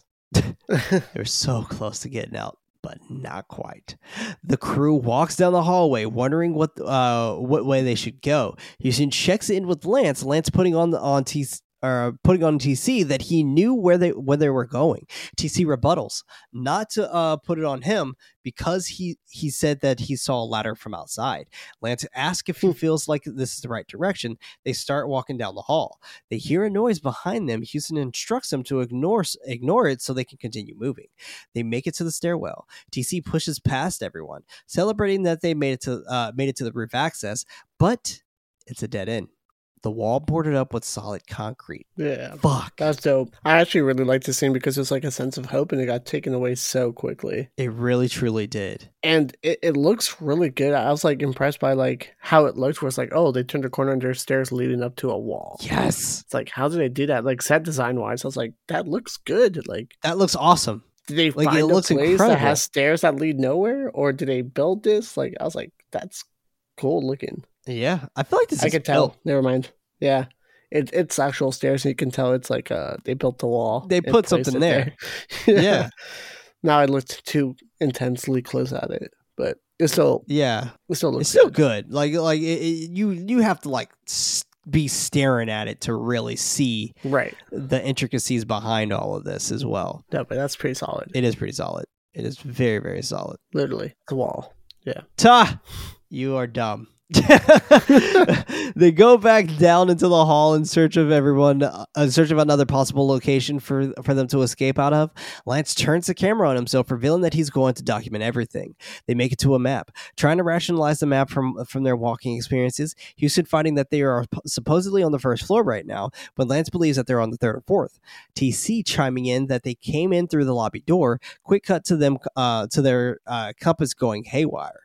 As they continue walking down the hall, they can hear Matt screaming for help. They run down the hall searching for the source of, of their sc- screaming friend, but he's not inside a room that they go in that they go inside of. A bed moves on its own, and then it picks it's picked up and thrown to the ceiling and back onto the ground. They all run out of the run out of the room as um as a loud roar rings through the halls. That roar Yeah. is what kind of took me out of it. It's it's something. It's something. Like I said, when the scares are effective, they're effective. And some stuff in this movie, I'm just like, okay, like I, I see where you're going with, but like it doesn't work all the time. And there's gonna be one where we see a lot of like hands on the wall, and I'm just like, eh, Yeah, I wasn't a fan of the great. hands. But we'll, we'll talk about it when it gets there. But there's there's there's small amounts of scenes where I'm just like, okay, that's not the best, but there's so many great scenes where I overlook it for sure. That's true. Yeah, I mean, There's definitely more good. there's a than few things that I have my gripes with in this Yeah. flick for sure. But at the same time, I still love this movie. Like this movie Yeah, is still great. a lot of fucking fun.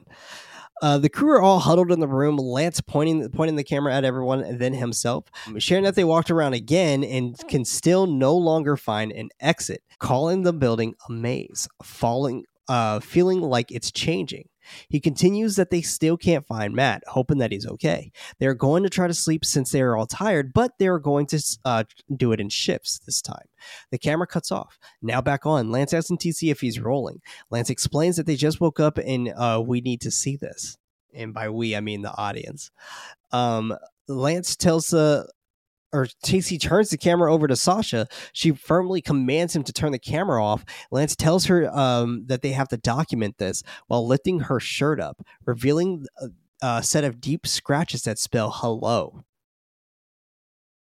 Lance tries Mhm. calling for Matt on the radio, thinking that he heard him through it. Matt weakly answers back. Lance asks if he's okay. With heavy breaths, he shivers and uh, um, that he's freezing before he cuts back out. Where do you think he went? And this is something we could talk in MidKnight Hour, but like, where do you think he went? I have no idea to be honest. Yeah. I think he went like, I feel like he was downstairs, in like okay. in in that room with the lobotomies and such. Oh, okay. Yeah, I feel like he was in there. I see They- that. They lose him on the radio. Houston looks on the bright side of on him not being far. Sasha wants to find him, but Houston argues the question on how on how since they uh, can't even find their way out of there. TC com- um, comments that those walkie talkies are shit, knowing that he can't be far. They begin to uh, to they begin their trek and search for Matt again. Walking into the bathroom, TC accidentally bumping into Sasha. Lance starts calling for Matt, while TC instructs Sasha to try all the frequencies on the radio since they can't, uh, since they don't go too far. Lance um, asks how how much the range is. TC guesses two to three hundred yards. They continue down the hall, um, calling for Matt as they push as they pass by. Past each opening, TC TC turns around to tell them that he, uh, all of this is pointless because the range would have uh, found him by now. Someone, um, someone they think it's Matt runs behind TC. They all chase after him, screaming for his name as they run into the room. Not seeing him, Houston calls out to Lance, spotting someone in, the, in a white uh, hospital gown standing and staring, um, at, staring at the wall. Uh, One thing that I do like about this movie, there's a shit ton of Blair Witch references in this movie. Oh, for sure. Just so many Blair Witch references Yeah, especially this one. especially this one. Lance approach, uh, approaches the person, asking who they are and how come they are there. I would kind of start with those questions too. she turns around, her face shifting and causing her mouth to gape, gape widely open. It looks pretty good. What do you feel about this scare? So it's it's really funny because watching it for the first time, it's really effective. It works very very well because you don't expect it. Rewatching it, not as effective. Because then you're like, oh, it does not look great. But at the same time, yeah, yeah. Yep. But the first time you don't see it coming. you're not so tripping it off of scares you. Right. Right. It scares you because you don't see it coming. Now that you see it coming, you're looking at it and not being afraid Right. of it. and you're like, oh, uh, eh, it's okay, it works. It's kind of cute now. but Yeah. like, it, it's scary the first time for sure. I got scared from this jump scare. Fair. Yeah. Fair. Um, I'm with you though. Like it definitely this for sure loses its luster after watching it second time or third time or whatever. Right. Screaming and roaring, uh, causing them all to run down the hall into a maintenance closet. This this movie just feels like also a live action Scooby Doo. I can see that. Yeah. Like they're just running in and out of places and shit. This is yeah, going from location to location, being chased by something. Right. Lance yells for TC to turn the light off on the camera as they all bring up bring up her uh as they all bring up her face. The now trio all shush each other um as loud moans ring throughout. Lance crying that they lost Houston. Cut to the hallway footage of Houston searching around for the crew in the darkness. His light shuts off, causing him to walk through the darkness. A, a door opens up as he continues calling for them. The door gently closes back. He continues down the Hmm. uh he continues down the whispered filled hallway, startled by groaning that comes from behind. He calls out to them again before being picked up and choked by an unseen force. He gags for help as he drops to the floor. Then a beam of light um, fires at him, killing him. This is easily my least favorite scene in this movie. Yeah, it's very cheesy. I hate this scene. I hate this scene. They could have left it with him being choked, or maybe just have him get shoved against the wall hard, and that's it. Yeah, The beam of light is just it's Beam over of Light was killing it. terrible. Like it's just it, it really just made it feel it made it feel a little bit more amateur than what it actually is. Right. And at this point, we believe everything because everything's been like intense, but still subtle. This is just like, oh, that's overly powered, but looks awful. Yeah. Like I assume it was supposed to be like an orb hitting him. I assume that's I what they know. were going for, but They should have just way. had him get like, I agree with what you said earlier. Right. They should just had him like getting smacked into the wall, like kind of like um right. You don't have to pick him up too. You don't have to choke him. Like literally just like ragdoll him from wall to wall, and that's it. right. And that's like easily done, executed. He can technically hit himself against the wall and make it look realistic. Yeah. Yeah. And they will I mean, even when he got picked up and choked, like that didn't look that bad. yeah, it's fine. Yeah. Yeah, it didn't look that bad. Like it didn't look great, It's a little cheesy. but like I mean, it, it I think if they picked him up and then like slammed him down really hard, really fast, I think it was just too long of a sequence. yeah, it was like Where it's just like, uh, it was like a fucking Darth Vader choke. yeah, it's like I want it to be quick, jump scare me. This movie would have definitely worked better if it was strictly just jump scares. I feel like I think so too. back with the, which is weird for me to say because we for both of us to agree Right. on because we are both kind of like not anti jump scare. We're just as like Right. have good jump scares kind of thing. Back when with the it's trio, effective, sit- it's good. If it's cheaply like, oh, you just did that because it's just for. Well, I hate the jump scares that have no meaning, right? Like a bat flying out of a chimney or a random basketball falls off, or I don't know. right. It's just, like the random stuff that has no purpose. Where every jump scare scare here is something paranormal and it is Right. actually effective. Yeah. Right. Back with the trio all sitting and hiding out in the closet, Lance turning the camera on himself, sharing that they have been hiding in there for a few hours and Houston is gone. They continue to try to radio Matt. More noises um, bang throughout the facility. He comments that he doesn't know how much longer he has uh, he's going to last. And knowing that they're, they are no longer alone, he cuts the camera off. Then the camera comes back on, recording Sasha as she cries about something having her name on it. Lance turns the camera back on himself, explaining that they woke up with impatient wrist bracelets. She yells a bunch of fuck yous at TC as he yells um that he didn't fucking mean to. What do you think they're talking about? Yeah. I don't know why TC is in the hot water seat right now or the hot seat right now. The only thing I could think of is maybe he was supposed to keep watch and they all fell asleep. Okay, that's fair. Maybe. Because maybe he was supposed to like keep watching and, and whatnot, but yeah. I don't know, but she was real passionate about those fuck yous. real passionate. Lance questions what this means as TC shouts that they are fucked. They continue down the halls, even more scared than before as they pass by the open doors. Sasha is, is um fucking freaked at this point as she comments that there's something something behind them. TC looks back but doesn't spot anything, just laughter as they continue moving. Lance narrates their movements. Sasha demands him to stop. He claims that he's just trying to document everything. She brings him back to reality about Matt and Houston being gone. He agrees that they should just stay together. She she's about to say something else in the, in front of a door, but a hand bursts through the glass, grabbing her. Lance pries her off and they flee down the hall. She drops to the floor and she um that she can't run anymore. TC and Lance yelling for her to get up. She cries that she can't. Lance pep talks her pep talks to keep moving. TC yells for them to get over uh, get over to him because he sees something. If a fucking hand grabs me out of a glass a small glass thing, I don't give a fuck how tired I am. I'm going to run. Oh, 100%. I'm out. yeah, I'm Out. The hand was a little cheesy as well, though. it is, but it's, it kind of works for its thing. It is only at the end, only at the end, because it just disappears. Right. It like It's, fades it's away. kind of cool. It's like it's not very like human like too. It's very elongated as well. Yeah, but I would have loved if it just went But, back inside yeah. the glass. Like I feel like that would have been a little bit more eff- effective. That's true. Yeah. They c- they uh, come to him finding Matt on the floor. Or uh, s- excuse me, hold on. Uh, TC yells that he uh, yells for them to get over there because he sees something. Yeah, they come they come over to him, finding Matt on the floor in a hospital gown in the fetal position. They slowly approach him, trying to make sure he's okay. Matt's silent until Lance taps him. He says, "quote Patient exhibits acute uh, composed disorder linked to childhood phobia." End quote. The room fills with the shriek. TC shouts for them to just get up, get him up, and I love this. He's like, "Just get him the fuck up. Let's go." they get him up, bringing him, uh, bringing him into a room, trying to see what happened to him. Lance asks him um, if they if they did. Uh, what they did to him, but he doesn't answer. TC believes that he knows a way out. Matt laughs that they can that they can leave when they're all better. They don't understand. Matt repeating back uh, what was told to him.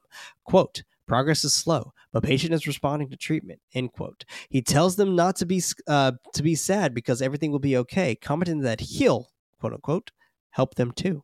He burst out into a short-lived laughter as more roaring is, is heard throughout the building. Lance commands TC to check the door. He claims that he already did. Lance tells him to make sure that nothing gets in there. He continues documenting himself, sharing that they found Matt, but he's all fucked up. Showing off the rest of the crew, um, going over to Sasha. She uh, claims not to feel good and that there's something wrong with her. He checks her forehead, thinking that she has a fever. He hands her some water while instructing the her to get some sleep, but she can't. Not thinking that she'll uh, be able to sleep sleep again. They all wake up screaming as the room is filled with hands grabbing um grabbing for them through the ceiling. They run out of the room, having to grab Matt to make sure he uh, he follows along. They hide inside. They hide inside the bathroom. Lance hears water dripping. He peeks over the, the overturned tub, noticing that there's blood inside the other tub. He whispers for for them to get the fuck out of there. Matt is looking over over the tub. They yell for TC to get him away from there. Um, he tries to grab Matt, but he pulls away. As soon as he would have pulled away, I would be like, "Cool, I tried. I'm I'm fucking Right. leaving." TC is then grabbed by someone and pulled into the into, into the bloody tub. Lance drops the, the camera, asking for him to uh, asking for them to help flip the tub. They flip it over, but TC is not inside. They cry as he's uh, gone, as Matt's laughter becomes more maniacal. Yeah, it's quite the scene. I like that there's they show us a tour of the place and we start revisiting all these places that, that have that haunting hotspots and we Yeah. see it come to life, which is kind of cool. Uh, I Very agree. terrifying scene. I think it works very well. I think the blood looks realistic. I like that this they looks awesome. show very little of it as well. So it's more effective and it matches their budget, which is great. Yeah, I agree. And this this just feels really really good. Yeah. like it's just everything uh, uh, in this whole scene is just done really well. It just works. Yeah, it just works absolutely. Another thing I wanted to bring up though is maybe that's why Sasha couldn't run is because she's starting to get sick. That's fair. She's getting worn out. Right, like exhaustion is starting to kind of catch up to her. So maybe that's why. But Hmm, sounds like me.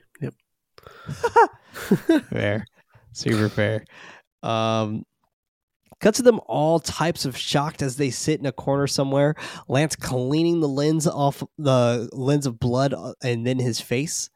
Um, they head back into the hallway, started by growls down the hall. Eventually, finding an elevator, Lance tries for the button, even though the place hasn't had power for decades. Good try. She- good try. Good try. Good shot.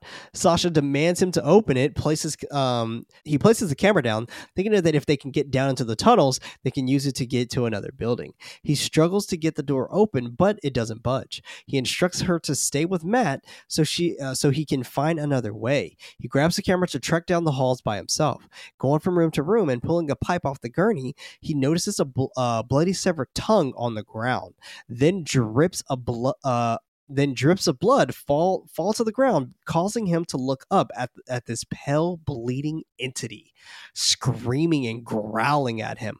Lance runs down the hallway, screaming. Immediately, he starts working to get the elevator door open. As Sasha asks him what's wrong, he doesn't answer, instructing her to bring the camera, showing her that there's a ladder for her to get down. She wonders about Matt. He explains that he uh, will reach across, and she will hand hand him Matt. There's a large growl from down the hall. He commands him to stay back. Going into the darkness toward the screaming roar Why? as Sasha yells for him. He's grabbed by the entity. Sasha runs over to him to help him lock the or excuse me, lock the being on the other side of the door. Matt turning the camera on himself before dropping down the elevator shaft. Hmm. So shit. this scene, when he went to go pick up the camera and started walking down that hallway to see what the fuck that sound was, and this fucking entity running at him, That got you. this is where I put my hands up That got you. because I didn't know that he was gonna run into him. Like he full sprints at him. And it's funny I because mean- he just comes out of the shadows and I didn't expect it. So I put my hands up. I'm like, damn it, you sons of bitches. You got me. And I started smiling mean- because I was like, you got me there. That It got cool. me too. It got me too. I, I'm not gonna lie to you. Like it definitely got me this time around too because I forgot about that scene. Yeah, Um, I, I was I so really hell-bent. I was so hell bent on the hands coming out of like the ceiling and shit. Yeah, God, it wasn't good. it, it was fine. It's like, okay, I see where your budget is at. It's not the best. Yeah, but they Uh, but at the same time, I was like, all right, that's kind of It's it's becoming a, it's becoming It's- too much at this point. it's aesthetically cool idea. It's like, oh yeah, hands coming out of the wall is very scary, but the way it looks wasn't. So I, I get the Right. idea behind it. It's like that. It, that would be a terrifying scene to be your like be in. It if I saw a bunch of hands come out of the hands, I mean, off out of the walls, I'd freak the fuck out. It just didn't look good in the movie. I agree. but this this looked good This looked great. for the most part. This was great. Uh, I do want to mention that Radio Silence does do this hand thing a lot better in their um, found footage, I guess, segment on VHS, Hmm. which I think is called Amateur Night, but or maybe it's maybe it's a Halloween one. Yeah, maybe no, not Amateur Night. That's David Bruckner's. It's I think it's like ten thirty one ninety eight or something like that, where it's uh, on supposed to be on Halloween, but Nice. yeah. Shouts out to Radio Silence, by the way. Always. Um, the being just um, disappears as soon as Matt drops um, uh, drops to his death. Lance and Sasha head back over, over realizing that Matt jumped down. They head down the ladder. Lance checking for a pulse. She climbs down, sobbing as she reaches the floor. Lance gets the elevator door open, revealing the tunnels. She doesn't feel um, like she can leave. He encourages um, he encourages her to get out of there, reminding her what Kenny said about the buildings connecting, needing needing her to do this with him. She agrees as they go running down the tunnel's hallway. The hall is endless. Knowing that they should have hit a junction by now, Sasha drops to the ground from a dry cough. He checks on her as she vomits blood, crying for her mom. This broke my fucking heart. Oh, yeah. Like when when when she s- starts crying literally for her mom, uh, I like I was like fuck. It's rough seeing her cough float the blood. It seems very realistic too. Yeah, this scene's this scene is is wild. They continue walking, making it to the static cam, taking a break as Sasha rests her head on Lance. He cries that he doesn't know what uh what day it is anymore. Spending all day walking and run in uh in one direction that didn't get them anywhere. Claiming about uh claiming about his feet and, and his hunger, complaining about his feet and his hunger, he whispers that uh, she's not going to make it because she can't keep up. A roar rings from down the hall. He calls out. Uh, he calls out to it to see who's there. He eventually falls asleep. a mist appears over them, dissipating and leaving him completely alone. He wakes up screaming for Sasha, leaving his spot to go look for her. I fucking hated this too. It's uh, it's interesting. I I hated this. Uh, uh, yeah, I, I didn't like the mist at all. I mean, Yeah, it's lame. like again, it's another cool concept, It's not though. but I don't think this concept's cool I mean- at all. in theory, it's like if someone told you, like if you were reading a book, it's like and the mist came down the tunnels, covering their bodies, leaving him by himself. Well, we've seen It's, this spooky. before. It's fucking John Carpenter's The Fog, but Fair like enough. you know, or or Stephen King's The Mist. But at the same time, it's just this this didn't do it for me. It just looked silly. It, it does. It, it looks like they just, which they probably did, and no knock on them. Obviously, like shit. How many movies did I make? Nothing. So like, you know what I'm saying? But like, That's fair. Yeah, yeah. um, but like one thing I would have done differently instead of that, I would have just had her die and had him figure out like, oh shit, now Sasha's dead, and him having to have like have that contemplation now. Should he eat her to survive? oh, damn, you went dark. Yeah, man. I'm not But, saying you know, I'll, I'll, I'll, I was thinking about some like sadistic stuff too. I was like, you should have had like an entity that we can't see. Literally grab her leg and you see it get pulled, and then she gets pulled into a door. He opens the door and she's gone. that would have that would have worked too. I would have been happy with that too. Yeah, like the door just slams shut. He opens it. It's an empty room. Yeah. Like hell yeah, that's effective. That's like spooky. I mean, I, I guess I guess you I guess they kind of did that gag already though with the the bloody tub, right? Right. But at the same time, like Yeah. I'm, I still would have loved that. I wouldn't mind that at all. or just have her get dragged down the hallway fast, and then she's just gone. That too. Yeah. Yeah. But have her completely still unconscious. Like I, I would have loved her to still Yeah. continue to be unconscious. I think that would have been awesome. As he goes down the hall, his flashlight goes out. He sits on a uh, on a corner with on a he sits at a corner with his EVP recorder, crying as he asks uh, what it wants. Immediately playing it playing it back and receiving screams of "Help me!" And growls. He sobs Mm. before the camera um camera cuts and and is put back on him. He shares that he's running low on battery power, only turning the light on when he needs to. But he doesn't really need it anymore since he keeps walking straight, laughing that it is kind of like a game, asking how long the audience can go, telling fuck you to whoever is watching this. Cuts him waiting for a rat so he can kill it. Well, you know what? You know what? this is where this movie gets extremely tiring for me. This movie ended like five times right here. yeah, it, it, it's uh, it just prolonged the ending. Right. For no reason. Yeah. It was like they were really trying to hit that 135 when Yeah. this we didn't. they were hitting this. the mark for sure. Right. Once killed, he savagely eats it, grabbing the camera as he laughs uncontrollably alongside the spirits that inhabit this space. He yells that there's no demons in these walls in there with him, yelling for them to come and get him before the camera glitches off. Lance wakes up, sharing that there's a door in front of him now. He goes to open it, revealing a new space. Walking through the room, it being the location where the lobotomies were performed. Medical images of patients that this doctor worked on are all over the room. He he doesn't believe that this is happening, thinking he's totally lost his mind at this point.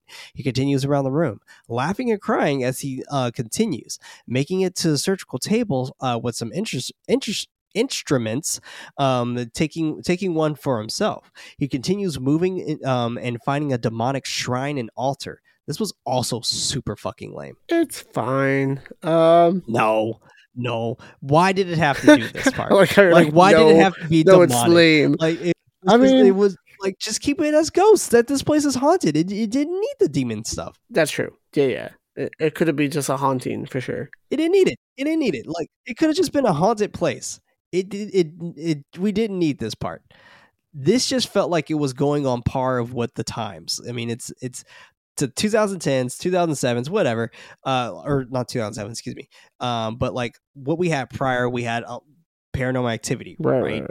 And with most of these ghost adventures and ghost haunting shows, the whole concept of like, oh, we're hunting a demon is very, very lucrative, I guess. Yeah, yeah. I, I guess demons are supposed to be scarier than ghosts. Yeah. I guess. Yeah. Yeah. Uh, there being a book on the shrine that's written in Nordic characters, he he hears an instrument and um he hears a medical instrument fall fall in the dish.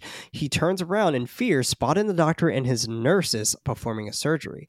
Lance calling it impossible. He drops something. The doctor um now in front of him, screaming at him with his mouth wide open as he drops the camera. Um, and it's kind of the same gag that we saw with the girl who's standing in the Right. Um, he yells that he's not crazy while screaming, the camera shutting off. The camera once again turns back on. Oh my god, this last one. Um, uh, with Lance bleeding from his eyes. Um, his eyes shifting as he mentions that that he's all better now and can finally go home, doing one Hmm. last sign off for his show. Then credits. Grave Encounters. Grave Encounters. This is a this is a fun movie. This is a very It very much a fun movie, and when I watch it again, absolutely, like I would definitely watch this again for sure. Yes, Absolutely. I would too. Uh, this is a movie I would like to show like friends to see how they would react for their first time. One of those ones. Absolutely. Yeah, for sure. But I got some movie facts for us here. Movie facts. the show format and lead role draw influence from real life show Ghost Adventures and the series lead Zak Bagans, who is known for his black muscle shirts and a technique of, of trying to invoke ghost presence by cussing in at the supposed specters and inviting attacks. What? He doesn't- no way. doesn't I did do- not see the similarities. He doesn't do that anymore, though. Uh, The black shirts. The, no, he still does that. He, he very Oh, much is into that. That dude pretty much owns Affliction.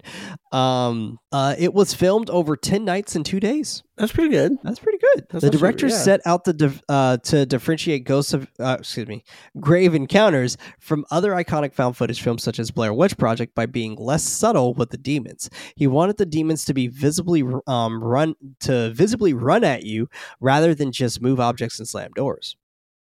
Well, he, Fair enough. he They did achieved it. that. yeah, Yeah. he achieved it. In Dr. Arthur Friedkin's room, there's a book on a table. The book is just one page of runes that is repeated. The runes in the book are are an old script used by Norse Vikings. Um, Huh. The runes can be translated directly into English language, and the words clearly read out a parody of "I've learned," written by an unknown author. The parody reads as follows: "Steamy a relationship is at first, the passion fades, and there had better be a lot of money that takes." That takes its place.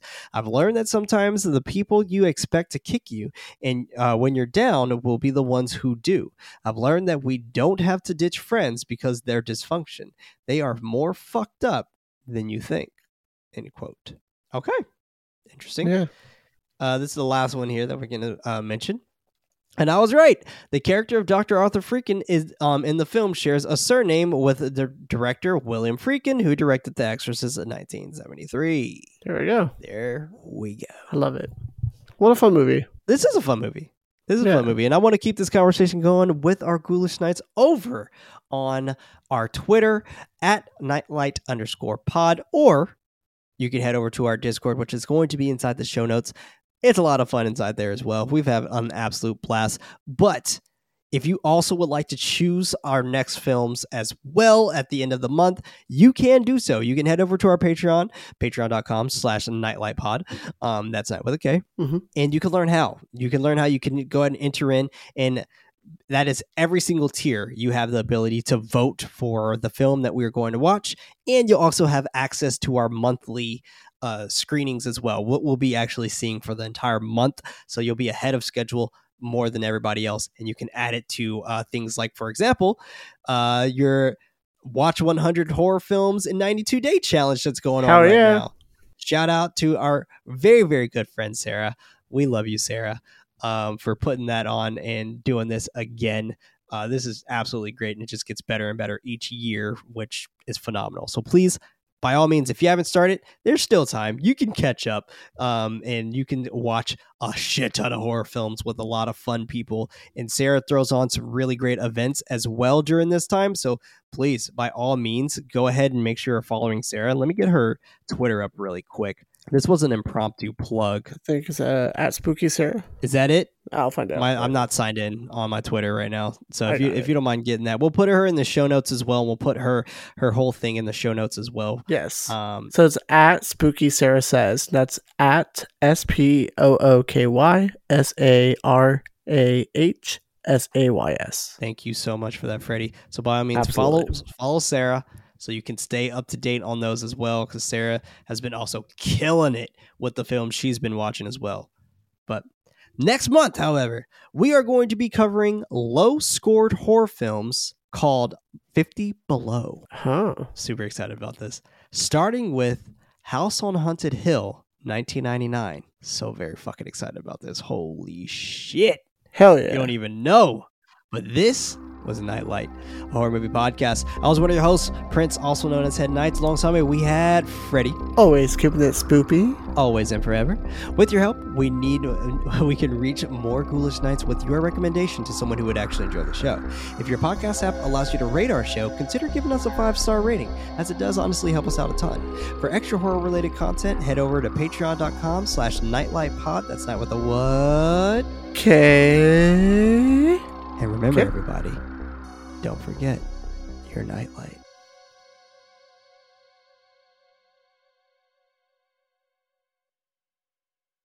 Murder in America is a true crime podcast that covers stories from all 50 states, including stories of mass shootings, serial killers, and lesser known murders. Do you find yourself doing more research after listening to a true crime show? Well, Courtney and I used to do the same thing, and that's why we created Murder in America. Our podcast dives deep into each case. Our storytelling will make you feel like you're right there within the case with us, watching it all play out, and we do not shy away from the graphic details. If you're a fan of true crime, then listen to Murder in America on Spotify now.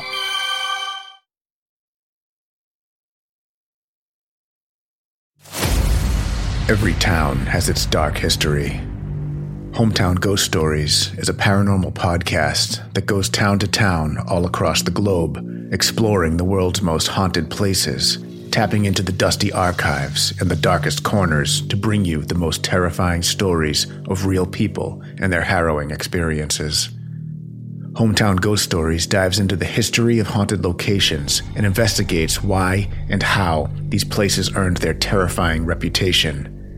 Rob, Dave, and Jesse go live every Tuesday night after an uninterrupted documentary style breakdown on the case, followed by an open discussion with live viewers.